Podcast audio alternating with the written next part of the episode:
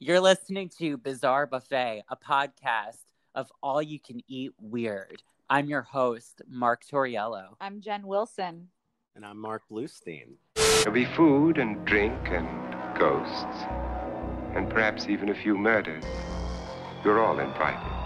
When we first went in, uh, one of the people said, Who are you? And Tex said, I'm the devil and I'm here to do the devil's business. Same sales at the fashion boutique. 80% of all toys on the market have a cultic influence, and these are the most popular.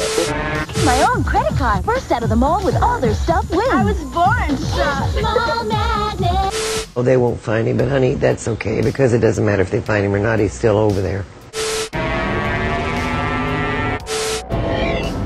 We're discussing Satanism and the occult this morning and some of the dangers that are lurking about. And with me in the studio is the Dark Lord Blood, who is a seventh generation satanic worshiper. I mean, are all your friends Satanists? No, I don't have any friends, but my acquaintances I am. Bizarre Buffet, a new podcast.